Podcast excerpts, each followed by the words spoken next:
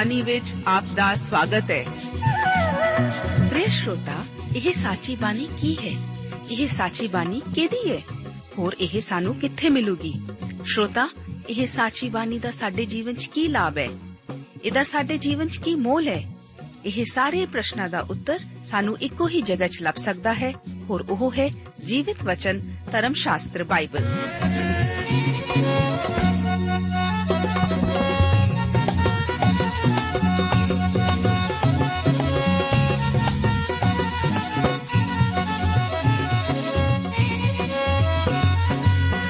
ਧਰਮ ਸ਼ਾਸਤਰ ਬਾਈਬਲ। ਉਹੀ ਜੀਵਿਤ ਵਚਨ ਦਾ ਅਸੀਂ ਇਸ ਕਾਰਜਕ੍ਰਮ ਵਿੱਚ ਅਧਿਐਨ ਕਰਾਂਗੇ।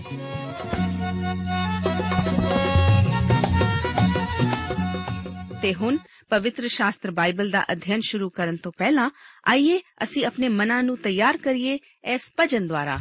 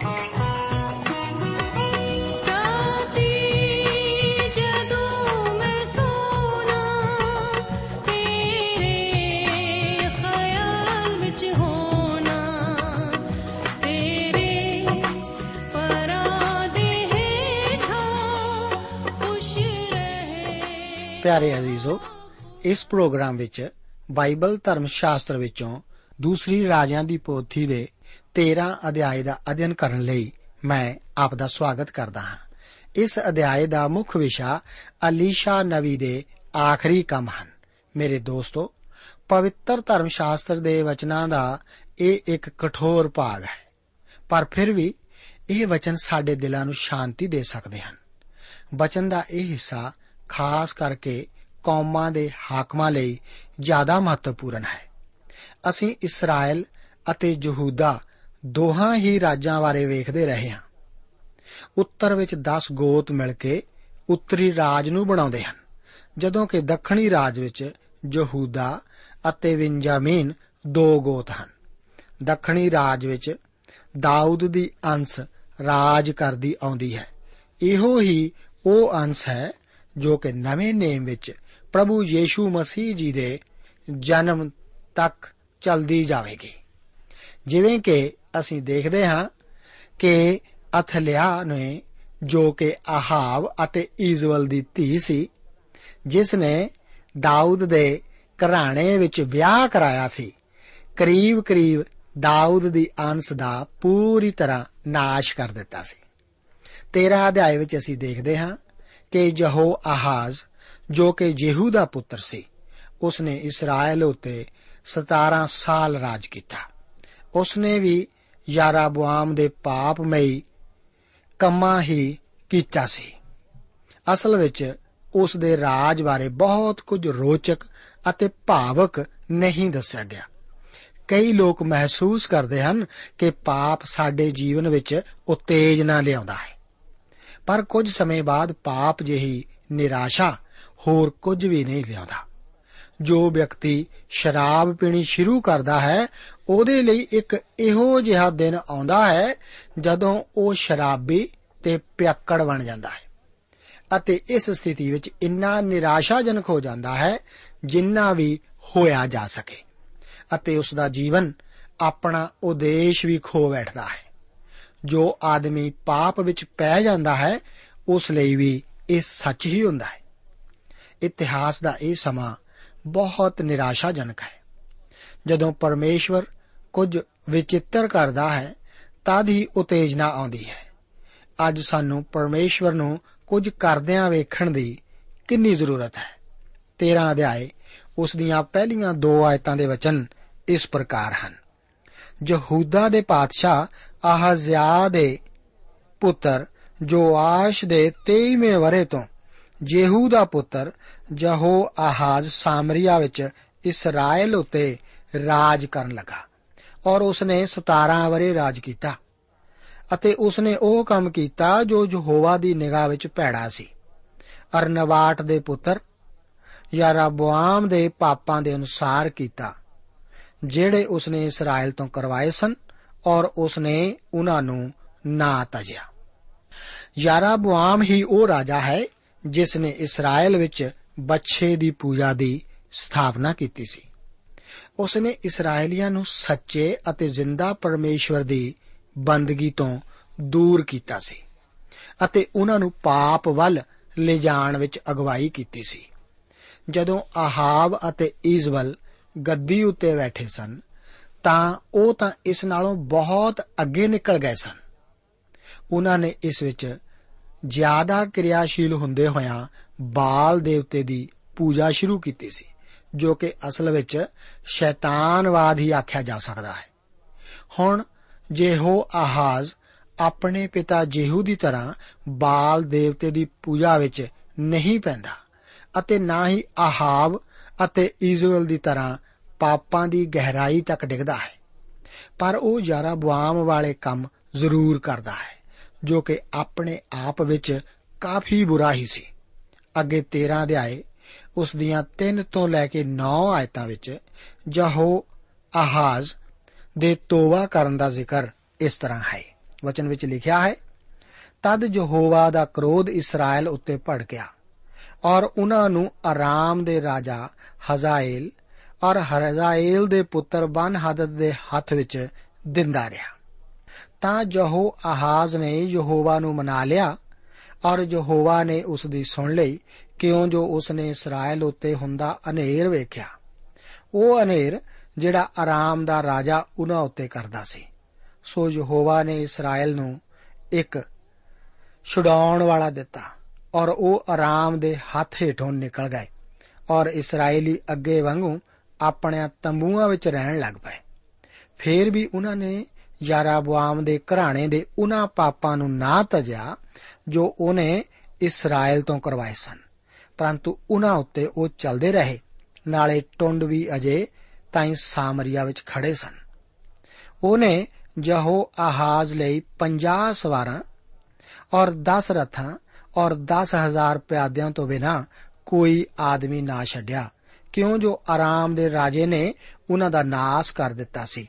ਔਰ ਮਿੱਧ ਮਿੱਧ ਕੇ ਘੱਟੇ ਵਾਂਗੂ ਕਰ ਦਿੱਤਾ ਸੀ। ਅਤੇ ਜਹੋ ਆਹਾਜ਼ ਦੀ ਬਾਕੀ ਵਾਰਤਾ ਔਰ ਸਭ ਕੁਝ ਜੋ ਉਸਨੇ ਕੀਤਾ ਔਰ ਉਸ ਦੀ ਸਾਮਰਥ ਕੀ ਉਹ ਇਸਰਾਇਲ ਦੇ ਪਾਤਸ਼ਾਹਾਂ ਦੇ ਇਤਿਹਾਸ ਦੀ ਪੋਥੀ ਵਿੱਚ ਲਿਖੀ ਹੋਈ ਨਹੀਂ ਹੈ, ਤਦ ਜਹੋ ਆਹਾਜ਼ ਆਪਣੇ ਪਿਓ ਦਾਦਿਆਂ ਨਾਲ ਸੌਂ ਗਿਆ ਔਰ ਉਹਨਾਂ ਨੇ ਉਸ ਨੂੰ ਸਾਮਰੀਆ ਵਿੱਚ ਦੱਬ ਦਿੱਤਾ ਔਰ ਉਸ ਦਾ ਪੁੱਤਰ ਜੋਆਸ਼ ਉਸ ਦੇ ਥਾਂ ਰਾਜ ਕਰਨ ਲੱਗਾ। ਉਹਨਾਂ ਦੇ ਪਾਪ ਦੇ ਕਾਰਨ ਹੀ ਪਰਮੇਸ਼ਵਰ ਨੇ ਆਰਾਮ ਦੇ ਰਾਜਾ ਨੂੰ ਇਸਰਾਇਲ ਦੇ ਵਿਰੁੱਧ ਖੜਾ ਹੋਣ ਦਿੱਤਾ ਸੀ। ਇਹ ਮਨੁੱਖ ਜਾਣਦਾ ਸੀ ਕਿ ਉਹ ਖਤਰੇ ਅਤੇ ਮੁਸੀਬਤ ਵਿੱਚ ਘਿਰਿਆ ਹੋਇਆ ਹੈ। ਇਸ ਕਰਕੇ ਡਰਦਾ ਹੋਇਆ ਉਹ ਪਰਮੇਸ਼ਵਰ ਵੱਲ ਮੁੜਦਾ ਹੈ। ਗੌਰ ਕਰੋ ਕਿ ਪਰਮੇਸ਼ਵਰ ਕਿੰਨਾ ਦਿਆਲੂ ਹੈ। ਜਿਉਂ ਹੀ ਰਾਜੇ ਨੇ ਉਸ ਦੀ ਦੁਹਾਈ ਦਿੱਤੀ, ਪਰਮੇਸ਼ਵਰ ਨੇ ਉਸ ਦੀ ਸੁਣੀ ਅਤੇ ਉਸ ਦੀ ਪ੍ਰਾਰਥਨਾ ਦਾ ਉੱਤਰ ਵੀ ਦਿੱਤਾ ਸੀ। ਉਸ ਨੇ ਲੋਕਾਂ ਨੂੰ ਆਰਾਮੀਆਂ ਦੇ ਸਤਾਓ ਤੋਂ ਛੁਡਾਇਆ। ਮੇਰੇ ਦੋਸਤੋ, ਅੱਜ ਮੈਂ ਅਤੇ ਆਪ ਇਹ ਨਹੀਂ ਪਛਾਣਦੇ ਕਿ ਪਰਮੇਸ਼ਵਰ ਕਿੰਨਾ ਭਲਾ ਹੈ ਅਤੇ ਉਹ ਮੇਰੇ ਅਤੇ ਆਪ ਵਾਸਤੇ ਕਿੰਨਾ ਭਲਾ ਹੈ। ਉਹ ਕਿੰਨਾ ਅਦਭੁਤ ਅਤੇ ਖੂਬਸੂਰਤ ਹੈ। ਅਸੀਂ ਜਹੋ ਆਹਾਜ਼ ਦੇ ਜੀਵਨ ਵਿੱਚ ਪਰਮੇਸ਼ਵਰ ਦੀ ਭਲਾਈ ਨੂੰ ਦੇਖਦੇ ਹਾਂ। ਰਾਜੇ ਨੇ ਪਰਮੇਸ਼ਵਰ ਦੀ ਦੁਹਾਈ ਦਿੱਤੀ ਅਤੇ ਉਸਨੇ ਇਸ ਦਾ ਉੱਤਰ ਦਿੱਤਾ ਸੀ। ਪਰ ਰਾਜਾ ਤੇ ਉਸਦੇ ਲੋਕ ਪਾਪ ਕਰਨ ਵਿੱਚ ਲਗਾਤਾਰ ਲੱਗੇ ਹੀ ਰਹੇ ਅਤੇ ਉਹਨਾਂ ਨੇ ਆਪਣੀ ਬੁੱਤ ਪੂਜਾ ਕਰਨੀ ਜਾਰੀ ਰੱਖੀ। ਆਰਾਮ ਦੇ ਰਾਜੇ ਨੇ ਜਹੋ ਆਹਾਜ਼ ਦੀ ਸੁਰੱਖਿਆ ਨੂੰ ਇਸ ਤਰ੍ਹਾਂ ਤਹਿਸ ਨਹਿਸ ਕਰ ਦਿੱਤਾ ਸੀ ਕਿ ਉਹ ਦੁਬਾਰਾ ਆਪਣੇ ਰਾਜ ਨੂੰ ਫਿਰ ਕਦੇ ਵੀ ਚੰਗੀ ਤਰ੍ਹਾਂ ਸੁਰੱਖਿਆ ਕਰਨ ਦੇ ਯੋਗ ਨਹੀਂ ਸੀ। ਹੁਣ ਇੱਥੇ ਸਾਡੇ ਸਾਹਮਣੇ ਜਹੋ ਆਹਾਜ਼ ਦੀ ਮੌਤ ਦਾ ਲਿਖਤ ਦਾ ਵਰਣਨ ਹੈ। ਇਹ ਮਨੁੱਖਾਂ ਦੀ ਲਿਖਤ ਹੀ ਹੈ ਕਿ ਰਾਜ ਮਰ ਚੁੱਕਾ ਹੈ, ਰਾਜਾ ਸਦਾ ਜਿਉਂਦਾ ਰਹੇ। ਅੱਗੇ 13 ਅਧਿਆਏ ਉਸ ਦੀਆਂ 10 ਤੋਂ ਲੈ ਕੇ 13 ਆਇਤਾਂ ਵਿੱਚ ਜਹੋ ਆਸ਼ ਦੁਆਰਾ ਇਸਰਾਇਲ ਉਤੇ ਰਾਜ ਕਰਨ ਦਾ ਜ਼ਿਕਰ ਇਸ ਤਰ੍ਹਾਂ ਹੈ।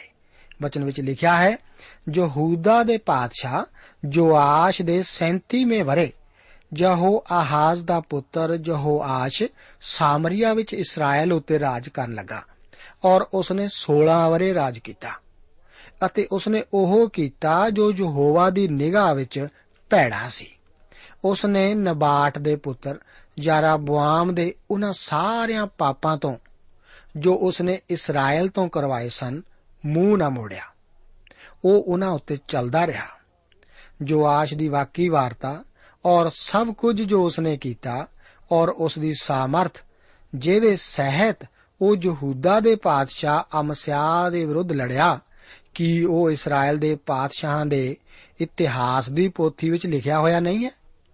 ਤਦ ਜੋਆਸ਼ ਆਪਣੇ ਪਿਓ ਦਾਦਿਆਂ ਨਾਲ ਸੌ ਗਿਆ ਔਰ ਯਾਰਾਬੁਆਮ ਉਸ ਦੇ ਥਾਂ ਰਾਜ ਗੱਦੀ ਉੱਤੇ ਬੈਠ ਗਿਆ ਔਰ ਜੋਆਸ਼ ਸਾਮਰੀਆ ਵਿੱਚ ਇਸਰਾਇਲ ਦੇ ਪਾਤਸ਼ਾਹਾਂ ਨਾਲ ਦੱਬਿਆ ਗਿਆ। ਹੁਣ ਇੱਕ ਹੋਰ ਰਾਜਾ ਗੱਦੀ ਉੱਤੇ ਬੈਠਦਾ ਹੈ। ਇਹ ਸਮਾਂ ਕਾਫੀ ਭੁਲੇਖੇ ਵਿੱਚ ਪਾਉਣ ਵਾਲਾ ਹੈ ਕਿਉਂਕਿ ਇਸ ਸਮੇਂ ਦੇ ਦੋਹਾਂ ਰਾਜਾਂ ਵਿੱਚ ਰਾਜ ਕਰਨ ਵਾਲੇ ਰਾਜਿਆਂ ਦੇ ਨਾਂ ਇੱਕ ਦੂਸਰੇ ਨਾਲ ਮਿਲਦੇ ਜੁਲਦੇ ਹਨ। ਭਾਵੇਂ ਉਹਨਾਂ ਦੇ ਰਾਜ ਇੱਕ ਦੂਸਰੇ ਨਾਲ ਮਿਲਦੇ ਜੁਲਦੇ ਨਹੀਂ ਸਨ। ਇਹ ਜਾਣਨਾ ਬਹੁਤ ਮੁਸ਼ਕਲ ਹੋ ਜਾਂਦਾ ਹੈ ਕਿ ਹੁਣ ਕੌਣ ਰਾਜ ਕਰ ਰਿਹਾ ਹੈ, ਉਹ ਕਿੱਥੇ ਰਾਜ ਕਰ ਰਿਹਾ ਹੈ ਅਤੇ ਉਸ ਦੇ ਰਾਜ ਦੀ ਕੀ ਕੀ ਸਥਿਤੀ ਹੈ। ਮੈਂ ਇਸ ਬਾਰੇ ਨਿਸ਼ਚਿਤ ਤੌਰ ਤੇ ਤਾਂ ਨਹੀਂ ਜਾਣਦਾ, ਪਰ ਜੋ ਕੁਝ ਵੀ ਪਰਮੇਸ਼ਵਰ ਨੇ ਇੱਥੇ ਦੱਸਣ ਤੋਂ ਰਹਿਣ ਦਿੱਤਾ ਹੈ, ਇਸ ਵਿੱਚ ਜ਼ਰੂਰ ਉਸ ਦਾ ਕੋਈ ਨਾ ਕੋਈ ਨਿਸ਼ਚਿਤ ਤੌਰ ਤੇ ਕਾਰਨ ਹੈ। ਯਾਰਾਬੁਆਮ ਨੂੰ ਇੱਕ ਮਿਆਰ ਠਹਿਰਾਇਆ ਹੋਇਆ ਸੀ। ਅਤੇ ਜਦੋਂ ਵੀ ਕੋਈ ਰਾਜਾ ਉਸ ਦੇ ਪਾਪ ਦੇ ਮਿਆਰ ਤੱਕ ਪਹੁੰਚ ਜਾਂਦਾ ਸੀ, ਪਰਮੇਸ਼ਵਰ ਨੇ ਹਮੇਸ਼ਾ ਉਸ ਦਾ ਨਿਆਂ ਕੀਤਾ ਸੀ। ਅੱਗੇ 13 ਅਧਿਆਏ ਉਸ ਦੀਆਂ 14 ਤੋਂ ਲੈ ਕੇ 19 ਆਇਤਾਂ ਵਿੱਚ ਅਲੀਸ਼ਾ ਦੀ ਮੌਤ ਅਤੇ ਉਸ ਦੀ ਭਵਿੱਖਬਾਣੀ ਦੇ ਪੂਰਾ ਹੋਣ ਦਾ ਜ਼ਿਕਰ ਇਸ ਤਰ੍ਹਾਂ ਹੈ। ਫਿਰ ਅਲੀਸ਼ਾ ਉਸ ਰੋਗ ਨਾਲ ਬਿਮਾਰ ਹੋਇਆ, ਜਿਹਦੇ ਨਾਲ ਉਹ ਮਰ ਗਿਆ। ਤਦ ਇਸਰਾਇਲ ਦਾ ਪਾਦਸ਼ਾਹ ਜੋਆਸ਼ ਉਹਦੇ ਕੋਲ ਆਇਆ ਔਰ ਉਹਦੇ ਅੱਗੇ ਰੋ ਕੇ ਆਖਣ ਲੱਗਾ, ਹੇ ਮੇਰੇ ਪਿਤਾ, ਹੇ ਮੇਰੇ ਪਿਤਾ, ਇਸਰਾਇਲ ਦੇ ਰਥ ਔਰ ਉਸ ਦੇ ਸਾਰਥੀ। ਤਾਂ ਅਲੀਸ਼ਾ ਨੇ ਉਸ ਨੂੰ ਆਖਿਆ, ਧੁਣਖ ਤੇ ਬਾਣ ਲੈ। ਸੋ ਉਸ ਨੇ ਆਪਣੇ ਲਈ ਧੁਣਖ ਅਤੇ ਬਾਣ ਲੈ ਲਏ। ਤਦ ਉਹਨੇ ਇਸਰਾਇਲ ਦੇ ਪਾਦਸ਼ਾਹ ਨੂੰ ਆਖਿਆ ਧੁਣਖ ਉੱਤੇ ਆਪਣਾ ਹੱਥ ਰੱਖ। ਸੋ ਉਸਨੇ ਆਪਣਾ ਹੱਥ ਉਹਦੇ ਉੱਤੇ ਰੱਖਿਆ। ਫਿਰ ਅਲੀਸ਼ਾ ਨੇ ਆਪਣਾ ਹੱਥ ਪਾਦਸ਼ਾਹ ਦੇ ਹੱਥਾਂ ਉੱਤੇ ਰੱਖੇ ਔਰ ਆਖਿਆ, ਪੂਰਬ ਵੱਲ ਦੀ ਤਾਕੀ ਖੋਲ। ਔਰ ਉਸਨੇ ਖੋਲੀ ਤਦ ਅਲੀਸ਼ਾ ਨੇ ਆਖਿਆ, ਬਾਣ ਮਾਰ। ਔਰ ਉਸਨੇ ਮਾਰਿਆ। ਤਦ ਉਹ ਬੋਲਿਆ, ਯਹੋਵਾ ਵੱਲੋਂ ਫਤਿਹ ਦਾ ਬਾਣ ਸਗੋਂ ਆਰਾਮ ਉੱਤੇ ਫਤਿਹ ਦਾ ਬਾਣ ਹੈ। ਕਿਉਂ ਜੋ ਤੂੰ ਅਫੇਕ ਵਿੱਚ ਆਰਾਮ ਨੂੰ ਇੱਥੋਂ ਤਾਈਂ ਮਾਰੇਗਾ, ਭਈ ਉਹਦਾ ਨਾਸ ਹੋ ਜਾਵੇਗਾ। ਤਾਂ ਉਹਨੇ ਆਖਿਆ, ਬਾਣਾ ਨੂੰ ਲੈ, ਸੋ ਉਸਨੇ ਲੈ ਲੈ ਤਦ ਉਹਨੇ ਇਸਰਾਇਲ ਦੇ ਪਾਤਸ਼ਾਹ ਨੂੰ ਕਿਹਾ, ਧਰਤੀ ਉੱਤੇ ਮਾਰ, ਸੋ ਉਸਨੇ ਤਿੰਨ ਵਾਰੀ ਮਾਰਿਆ। ਤਦ ਠਹਿਰ ਗਿਆ।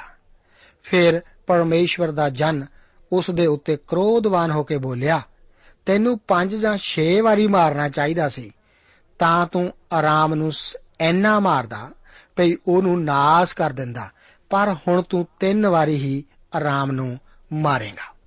ਠੀਕ ਇਸ ਸਮੇਂ ਅਲੀਸ਼ਾ ਬਿਮਾਰ ਪੈ ਗਿਆ ਸੀ। ਇਹ ਉਹ ਬਿਮਾਰੀ ਸੀ ਜਿਸ ਦੁਆਰਾ ਉਹ ਮਰ ਗਿਆ ਸੀ। ਅਲੀਸ਼ਾ ਉੱਤਰੀ ਰਾਜ ਲਈ ਤਾਕਤ ਦਾ ਸਤੰਭ ਇੱਥੋਂ ਤੱਕ ਬਣਿਆ ਰਿਹਾ ਸੀ, ਜਿੱਥੋਂ ਤੱਕ ਕਿ ਏਲੀਆ ਵੀ ਨਹੀਂ ਸੀ ਰਿਹਾ। ਜਦੋਂ ਏਲੀਆ ਦੇ ਉੱਪਰ ਉਠਾਏ ਜਾਣ ਦੀ ਖਬਰ ਮਹਿਲ ਵਿੱਚ ਪਹੁੰਚੀ ਸੀ, ਤਦ ਮੇਰੇ ਵਿਚਾਰ ਅਨੁਸਾਰ ਮਹਿਲ ਵਿੱਚ ਇੱਕ ਬਹੁਤ ਵੱਡਾ ਜਸ਼ਨ ਕੀਤਾ ਗਿਆ ਹੋਵੇਗਾ। ਪਰ ਅਲੀਸ਼ਾ ਨੇ ਰਾਜੇ ਦੀ ਕਾਫੀ ਮਦਦ ਕੀਤੀ ਸੀ ਅਤੇ ਹੁਣ ਜਦੋਂ ਅਲੀਸ਼ਾ ਨਬੀ ਬਿਮਾਰ ਹੋ ਜਾਂਦਾ ਹੈ, ਤਦ ਰਾਜੇ ਦਾ ਤਾਂ ਦਿਲ ਹੀ ਟੁੱਟ ਜਾਂਦਾ ਹੈ। ਜਦੋਂ ਰਾਜਾ ਅਲੀਸ਼ਾ ਨੂੰ ਮਿਲਣ ਜਾਂਦਾ ਹੈ, ਤਦ ਉਹ ਉਸ ਦੁਆਰਾ ਲਿਆਂਦੇ ਫੁੱਲਾਂ ਅਤੇ ਉਸ ਦੁਆਰਾ ਦਿੱਤੀ ਜਾਣ ਵਾਲੀ ਹੱਲਾਸ਼ੇਰੀ ਨੂੰ ਕਬੂਲ ਨਹੀਂ ਕਰਦਾ। ਉਹ ਅਜੇ ਵੀ ਪਰਮੇਸ਼ਵਰ ਦਾ ਨਵੀ ਹੀ ਹੈ ਅਤੇ ਉਹ ਇਸ ਸਭ ਦੁਆਰਾ ਵੀ ਪਰਮੇਸ਼ਵਰ ਦਾ ਸੰਦੇਸ਼ ਉਸ ਤੱਕ ਪਹੁੰਚਾ ਰਿਹਾ ਹੈ, ਜੋ ਆਸ਼ ਦੇ ਵਿਸ਼ਵਾਸ ਦੀ ਚਰਚਾ ਜ਼ਿਆਦਾ ਨਹੀਂ ਕੀਤੀ ਗਈ। ਭਾਵੇਂ ਉਹ ਇਸ ਨਵੀ ਲਈ ਰੋ ਰਿਹਾ ਹੈ, ਜੋ ਕਿ ਮਰ ਰਿਹਾ ਹੈ, ਫਿਰ ਵੀ ਉਹ ਜ਼ਿਆਦਾ ਵਿਸ਼ਵਾਸ ਰੱਖਣ ਵਾਲਾ ਮਨੁੱਖ ਨਹੀਂ ਹੈ। ਅਤੇ ਉਸ ਨੂੰ ਇਹ ਵਿਸ਼ਵਾਸ ਨਹੀਂ ਹੈ ਕਿ ਪਰਮੇਸ਼ਵਰ ਉਸ ਨੂੰ ਆਰਾਮ ਉਤੇ ਫਤਿਹ ਬਖਸ਼ਣ ਜਾ ਰਿਹਾ ਹੈ, ਕਿਉਂਕਿ ਉਸ ਨੂੰ ਵਿਸ਼ਵਾਸ ਨਹੀਂ ਸੀ ਕਿ ਪਰਮੇਸ਼ਵਰ ਉਸ ਨੂੰ ਛੁਟਕਾਰਾ ਦੇਵੇਗਾ। ਇਸ ਕਰਕੇ ਆਪਣੀ ਇਸ ਨਿਰਾਸ਼ਾ ਕਰਕੇ ਹੀ ਉਹ ਛੱਡ ਕੇ ਚਲਾ ਗਿਆ ਹੈ। ਪਰਮੇਸ਼ਵਰ ਦੇ ਲਈ ਸ਼ੁਰੂ ਕੀਤੇ ਜਾਣ ਵਾਲੇ ਕਈ ਅਦਭੁਤ ਕੰਮ ਕਈ ਵੀ ਪੂਰੇ ਨਹੀਂ ਹੁੰਦੇ, ਅਤੇ ਨਾ ਹੀ ਉਹ ਸਿਰੇ ਚੜ੍ਹਦੇ ਹਨ, ਕਿਉਂਕਿ ਇੱਕ ਪਰਮੇਸ਼ਵਰ ਦਾ ਬੰਦਾ ਜਾਂ ਤਾਂ ਵਿਰੋਧਤਾ ਵਿੱਚ ਘਿਰ ਜਾਂਦਾ ਹੈ ਅਤੇ ਜਾਂ ਫਿਰ ਨਿਰਾਸ਼ ਹੋ ਜਾਂਦਾ ਹੈ। ਉਹ ਛੱਡ ਜਾਂਦਾ ਹੈ ਅਤੇ ਆਖਦਾ ਹੈ ਕਿ ਇਹ ਕੰਮ ਪਰਮੇਸ਼ਵਰ ਦੀ ਇੱਛਾ ਦੇ ਅਨੁਸਾਰ ਨਹੀਂ ਹੈ। ਜੋ ਆਸ਼ ਦੀ ਬਤੀਰਾ ਵੀ ਕੁਝ ਇਹੋ ਜਿਹਾ ਹੀ ਹੈ। ਉਸਨੇ ਸਿਰਫ ਤਿੰਨ ਵਾਰ ਹੀ ਮਾਰਿਆ ਸੀ। ਇਸ ਦੁਆਰਾ ਉਹ ਆਖ ਰਿਹਾ ਹੈ ਕਿ ਮੈਂ ਨਹੀਂ ਸੋਚਦਾ ਕਿ ਪਰਮੇਸ਼ਵਰ ਮੈਨੂੰ ਛੁਡਾ ਲਵੇਗਾ। ਅੱਜ ਅਸੀਂ ਬਹੁਤ ਨਰਮ ਵਿਸ਼ਵਾਸ ਹੀ ਅਕਸਰ ਦੇਖਦੇ ਹਾਂ। ਲੋਕ ਅਕਸਰ ਇੱਕ ਪਾਸੇ ਬੈਠ ਕੇ ਆਪਣੀ ਮਨ ਭਾਉਂਦੀ ਸੋਚ ਵਿੱਚ ਹੀ ਪੈ ਜਾਂਦੇ ਹਨ। ਉਹ ਆਖਦੇ ਹਨ ਕਿ ਵੇਖੋ, ਮੈਂ ਪਰਮੇਸ਼ਵਰ ਵਾਸਤੇ ਕੁਝ ਕਰਨਾ ਚਾਹੁੰਦਾ ਹਾਂ ਅਤੇ ਜਦੋਂ ਅਸੀਂ ਅਗਲੀ ਵਾਰ ਉਹਨਾਂ ਨੂੰ ਮਿਲਦੇ ਹਾਂ, ਉਹ ਅਜੇ ਉੱਥੇ ਹੀ ਬੈਠੇ ਹੁੰਦੇ ਹਨ। ਪਰਮੇਸ਼ਵਰ ਚਾਹੁੰਦਾ ਹੈ ਕਿ ਆਪ ਉਸ ਦੇ ਲਈ ਕਿਰਿਆਸ਼ੀਲ ਹੋਵੋ। ਜੇਕਰ ਆਪ ਵਿਸ਼ਵਾਸ ਕਰਦੇ ਹੋ ਕਿ ਪਰਮੇਸ਼ਵਰ ਆਪ ਨੂੰ ਇਸਤੇਮਾਲ ਕਰ ਸਕਦਾ ਹੈ, ਤਾਂ ਉਸ ਦੇ ਕੰਮ ਵਿੱਚ ਜੁੜ ਜਾਓ। ਅਲੀਸ਼ਾ ਸਾਨੂੰ ਇੱਥੇ ਇੱਕ ਬਹੁਤ ਹੀ ਅਭਿਆਸਕ ਸ਼ਬਦ ਸਿਖਾ ਰਿਹਾ ਹੈ। ਅੱਗੇ 13 ਅਧਿਆਏ ਉਸ ਦੀਆਂ 20 ਤੋਂ ਲੈ ਕੇ 25 ਆਇਤਾਂ ਵਿੱਚ ਉਸ ਦੀ ਕਬਰ ਉੱਤੇ ਹੋਏ ਅਚੰਬੇ ਦੇ ਕੰਮ ਦਾ ਜ਼ਿਕਰ ਇਸ ਤਰ੍ਹਾਂ ਹੈ। ਸੋ ਅਲੀਸ਼ਾ ਮਰ ਗਿਆ ਔਰ ਉਹਨਾਂ ਨੇ ਉਹਨੂੰ ਦੱਬ ਦਿੱਤਾ। ਮੁਆਬੀਆਂ ਦੇ ਜਥੇ ਸਾਲ ਦੇ ਆਦ ਵਿੱਚ ਦੇਸ਼ ਵਿੱਚ ਆਵੜੇ ਅਤੇ ਐਉਂ ਹੋਇਆ ਕਿ ਜਦ ਉਹ ਇੱਕ ਮਨੁੱਖ ਨੂੰ ਦੱਬਣ ਨੂੰ ਹੀ ਸਨ, ਤਾਂ ਵੇਖੋ ਉਹਨਾਂ ਨੇ ਇੱਕ ਜਥਾ ਡਿਠਾ। ਸੋ ਉਹਨਾਂ ਨੇ ਉਸ ਮਨੁੱਖ ਨੂੰ ਅਲੀਸ਼ਾ ਦੀ ਕਬਰ ਵਿੱਚ ਸੁੱਟ ਦਿੱਤਾ। ਔਰ ਜਦ ਉਹ ਮਨੁੱਖ ਅਲੀਸ਼ਾ ਦੀਆਂ ਹੱਡੀਆਂ ਨੂੰ ਜਾ ਕੇ ਛੋਇਆ, ਤਾਂ ਉਹ ਟਹਿਕ ਪਿਆ ਔਰ ਆਪਣੇ ਪੈਰਾਂ ਉੱਤੇ ਖਲੋ ਗਿਆ।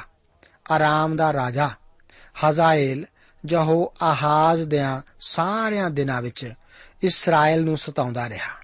ਪਰ ਯਹੋਵਾ ਉਹਨਾਂ ਉੱਤੇ ਦਇਆਵਾਨ ਹੋਇਆ ਔਰ ਉਹਨਾਂ ਉੱਤੇ ਤਰਸ ਖਾਦਾ ਔਰ ਅਬਰਾਹਮ ਔਰ ਇਸਹਾਕ ਔਰ ਯਾਕੂਬ ਨਾਲ ਬੰਨੇ ਹੋਏ ਨੇਮ ਦੇ ਨਿਮਿਤ ਉਹਨਾਂ ਵੱਲ ਮੁੜਿਆ ਔਰ ਅਜੇ ਵੀ ਨਾ ਤਾਂ ਉਹਨਾਂ ਦਾ ਨਾਸ ਕਰਨਾ, ਨਾ ਉਹਨਾਂ ਨੂੰ ਆਪਣੇ ਹਜ਼ੂਰੋਂ ਪਰੇ ਹਟਾਉਣਾ ਚਾਹੁੰਦਾ ਸੀ।